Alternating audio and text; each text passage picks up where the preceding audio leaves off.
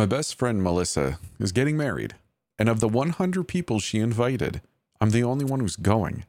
The other 99, total crickets. Not one single yes or no after the invites went out. At first, we thought they might have gotten lost in the mail or she used the wrong stamps. But when she texted everyone to ask if they received the invites and to remind them to RSVP, they ignored her completely. And then two weeks before the wedding, and then two weeks before the wedding, Melissa told me her fiance, Seth, was missing. So here's the thing I had never met Seth. In fact, I had only known Melissa for a few months. We met when her car broke down in front of my house, and I offered her my front porch to sit on while she waited for the tow truck. Melissa told me her fiance, Seth, was on a business trip and that he would be back the week before the wedding. And why wouldn't I believe her? Melissa and I were instant best friends. I could not wait to meet Seth at the wedding. She talked about him so much that I felt as if I had known him already. And I can honestly say I looked forward to the wedding as much as she did, or maybe even more. Because I loved her very much. I wanted her to be happy, and I could see that the wedding planning was stressing her out so bad that she was losing sleep. Even before she broke down in tears and told me nobody was coming, even before Seth went missing, I could see that she was slowly losing her mind. Melissa told me she filed a police report, but wasn't expecting much from that end, given that Seth was an adult male. I thought sadly that she was probably right. She said she was talking with a private detective and he was looking into it for her. A week before the wedding, Melissa came to my house in the middle of the night to tell me she knew where Seth was, but we had to move fast. Next thing I know, we were speeding down the highway, going out of town. I kept asking her what was going on, and she kept saying she'll explain when we get there. We drove for hours, stopping once to pee and another time to get gas. It was before sunrise when we started, and we were still going when the sun went down. Now, I'm not good with maps and wouldn't be able to find my way out of a paper bag, but I can read signs, and even I could tell we were going in circles. She first drove across state lines, and then five hours later, she drove back across the same state lines. I remembered the same rest stop we passed in the morning because of a red car that was parked there. Melissa, what's going on? I said, but she wouldn't answer me. She drove faster and faster. We sped past every other car on the road, and people rage honked at us, screaming obscenities. We were going 75, and then 80, and then 90. The car was shaking like a toy, and Melissa seemed to be in a trance. She was mentally somewhere else, and I was numb, paralyzed with fear. I did not know what to do. I prepared myself to die, and then it occurred to me.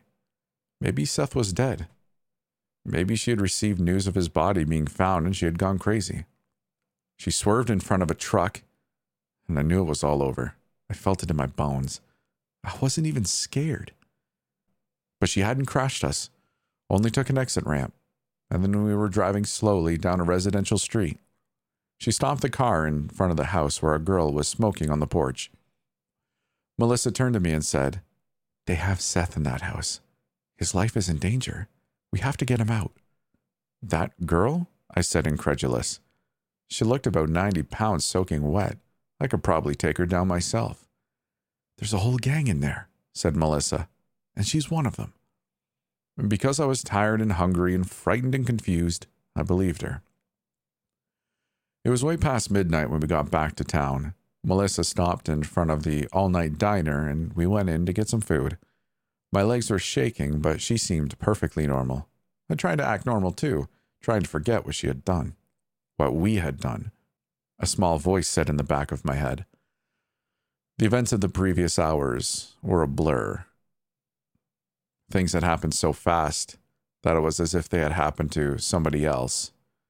I still didn't understand, and I had a feeling I was never going to.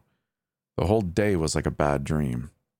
I felt faint as we sat down and I pretended to peruse the menu, even though I loved food more than anything in the world, and I hadn't eaten in the last 20 hours. I had no appetite whatsoever.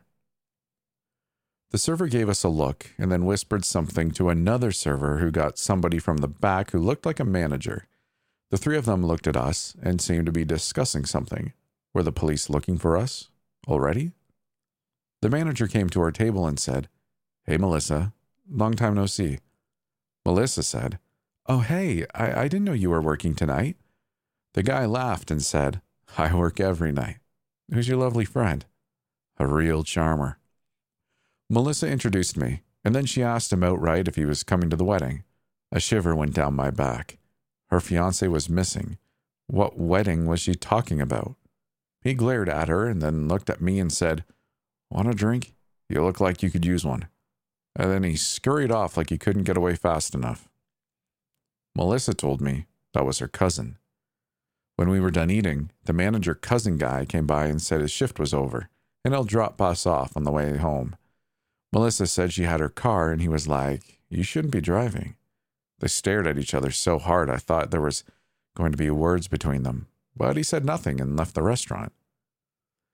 Melissa and I had a few more drinks, and then we went outside to the parking lot and got in her car.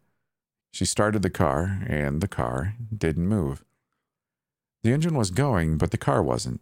We got out to investigate and found one of the tires was flat as a pancake, even though it was fine when we drove in, and the manager guy, her cousin, was somehow right there behind us. Scared the crap out of me. He looked me straight in the eye and, with a smirk, said, Looks like you'll need a ride after all. He dropped Melissa off first. I followed after her because I didn't want to be alone with her creepy cousin.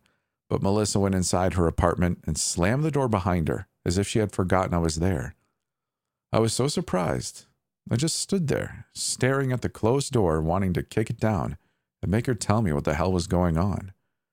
Her cousin tried to lead me back to the car, but I was like, I'll walk. It's it isn't safe. It's midnight.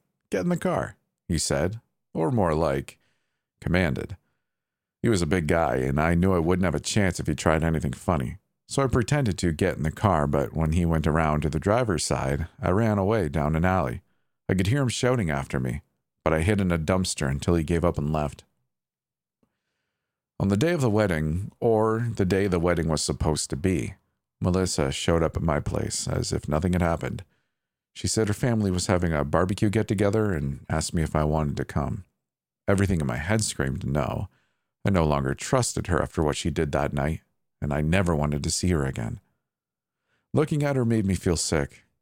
She had told me the girl knew where Seth was. She had told me the girl was in on it and Seth's life was in danger. She had told me there was a whole gang. There was no Seth and no gang, just a girl in an empty house. And then the blood. So much blood.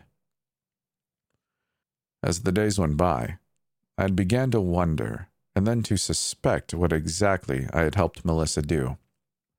Her entire story had more holes than a cheesecloth. The fact I the fact was I barely knew her. She was a mystery to me, and it had been that way from the beginning. I hated her and was beginning to legitimately be afraid of her, but something in my heart still belonged to her. Anyway, I was wildly curious to meet her family.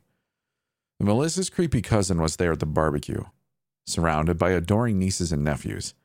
He didn't seem so bad, but I reminded myself neither did Ted Bundy. Everything was going fine until Melissa started talking about Seth and how the police hadn't done jack. To be honest, I was surprised nobody had mentioned it until then. Melissa was working herself up into a real rage, and everybody was like, they didn't know where to look. Some stared at their phones, a few others left, and her creepy cousin looked pissed. It was a weird scene. It was only Melissa's mom who reacted in a way that made any sense at all. She put her arms around Melissa and told her it was all right. But this was apparently the wrong thing to do, because Melissa started screaming for them to leave her alone and ran out of the house. Her mom was like, Oh my God, and started going after her. But the creepy cousin stopped her and said, Let her get it out of her system. What if she gets in the car? Melissa's mom said.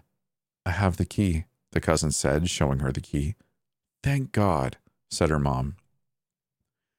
It's the wedding day, Melissa's mom said. It's like this every year. Every year? I said. Last three years, her cousin said. Her mother said, It happened three years ago. We thought she would get better, come around. Seth's been missing for three years? I said. Her mom stared at me while the others looked embarrassed and fidgety. He's not missing, she said quietly. Her cousin said, Melissa was driving. There was an accident, and he died on impact. They're lying, Melissa said. They think I'm crazy, but they're the crazy ones, and now you too. I had mentally prepared myself to ignore her stupid crap, and I did. I asked her to take me to the police station so I can see the missing person report she said she had filed, and of course, she refused. She said I had no right to ask her, which was true, and that she had thought I was different, appealing to my vanity. But actually, I'm just like the rest of them. Since vanity didn't work, let's try guilt tripping. I didn't know what to think, or rather, I knew, for in my obsession with her, I had allowed myself to do evil. And then, as if she had read my mind, she said, You better not tell anybody. And then she smiled. And that was how I knew she was not crazy. She was evil. You did it on purpose, I said. He was dead asleep when I put him in the car. It was too easy, she said. Even if they suspected anything, there wasn't enough left of him to autopsy. And the girl, I couldn't continue. But I already knew, and it was as if I had known all along. I told her to stay away from him, Melissa said. Seth was mine, but she didn't listen. You know how they say revenge is best served chilled? Do you think three years was a long enough time? She cackled, and then she came towards me. We were in her apartment. It was midnight, and not a single soul knew I was there. I said very casually, I had no idea what she was talking about, and that it was late, and I was going home. She shoved me against the wall, slammed my head against it hard, she was so much stronger than she looked. You're the only one who knows, she said. Don't you see how that can be awkward for me? I thought of the girl that night, the look in her eyes when she saw Melissa, as if what she had feared all her life had come true at last, and in the end, she had seemed almost relieved. I now knew how that poor girl felt. It was exhausting, being afraid all the time, looking over your shoulder, waiting for it to happen. When Melissa hit me again, I didn't resist and let myself slump against the wall. I knew what she was going to do to me. She had practically told me. I would have gotten into my car. The, I would have gotten into the car myself if only she had asked me. But she wasn't the asking type. She just took a life here, a life there. It was all the same to her. And the weird thing was, I still couldn't hate her. When she pushed the needle into my arm, I felt an overwhelming sense of peace. I was so tired after everything. The last thing I remember thinking about was my cat Ernie I had when I was a kid. Ernie died of renal failure at 18. He died on my arms. And I'd made biscuits on my sweater up until the end, when the vet came to our home to do the euthanasia. My mom wanted to delay it another day because he seemed so content. But Ernie had lost so much weight, my father said it wasn't fair to him, and the vet agreed with him. I remembered how peaceful Ernie looked afterwards, as if he was sleeping. And now I thought I will go to be with him. It won't hurt at all, a woman's voice said. You won't feel a thing. She gave you just enough to make you sleep, Melissa's cousin told me. And you saved me? I said.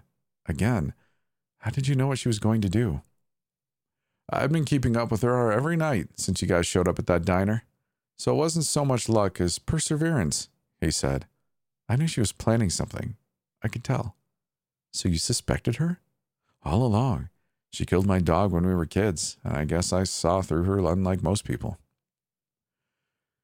He told me he had been inside her apartment that night, and he had used his phone to record her admitting she killed Seth.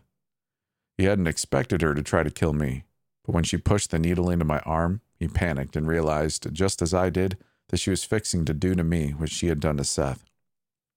He fought her to the ground and told her he would tell the police who killed Seth. And then he took me to the ER to make sure I was okay. When he went back to Melissa's apartment to confront her again, the police were everywhere. Apparently, she had driven her car into the wall of the parking garage and had died on impact. What about me? I said. What I did? His face became blank and stupid looking. I don't know what you're talking about. Melissa's gone. What more can justice ask for? You saw through her, though. It's funny you don't see through me, too, I said. I see that she lied to you, and you fell for her crap just like all the others, like I've been seeing my whole life. She was my dog's favorite human, and she killed her for nothing. But if I told you, but he didn't want to hear it. We've been married for 10 years now, and he still refuses to talk about it. I can feel him look at me sometimes as if he was doubting his own eyes. One night he told me I looked like Melissa. You were in love with her, weren't you? He said, just a little accusing. She was my best friend, I said. No, I don't mean in that way. I mean, you really loved her. Like a lesbian thing? He said. I laughed. Did you just say like a lesbian thing? What are you, 14 years old? Maybe, I said. You were a little in love with her yourself, you know, like an incest thing. He didn't deny it. I mean, why else would you help her kill her fiance? I said. See, 10 years is a long time. Long enough for me to have finally figured out some things. And she was the only one who knew, so you killed her. I went on. I bet if there had been anything left of her to do an autopsy on, they would have found some pretty interesting stuff. He didn't say anything, but neither did I. And so, we were even.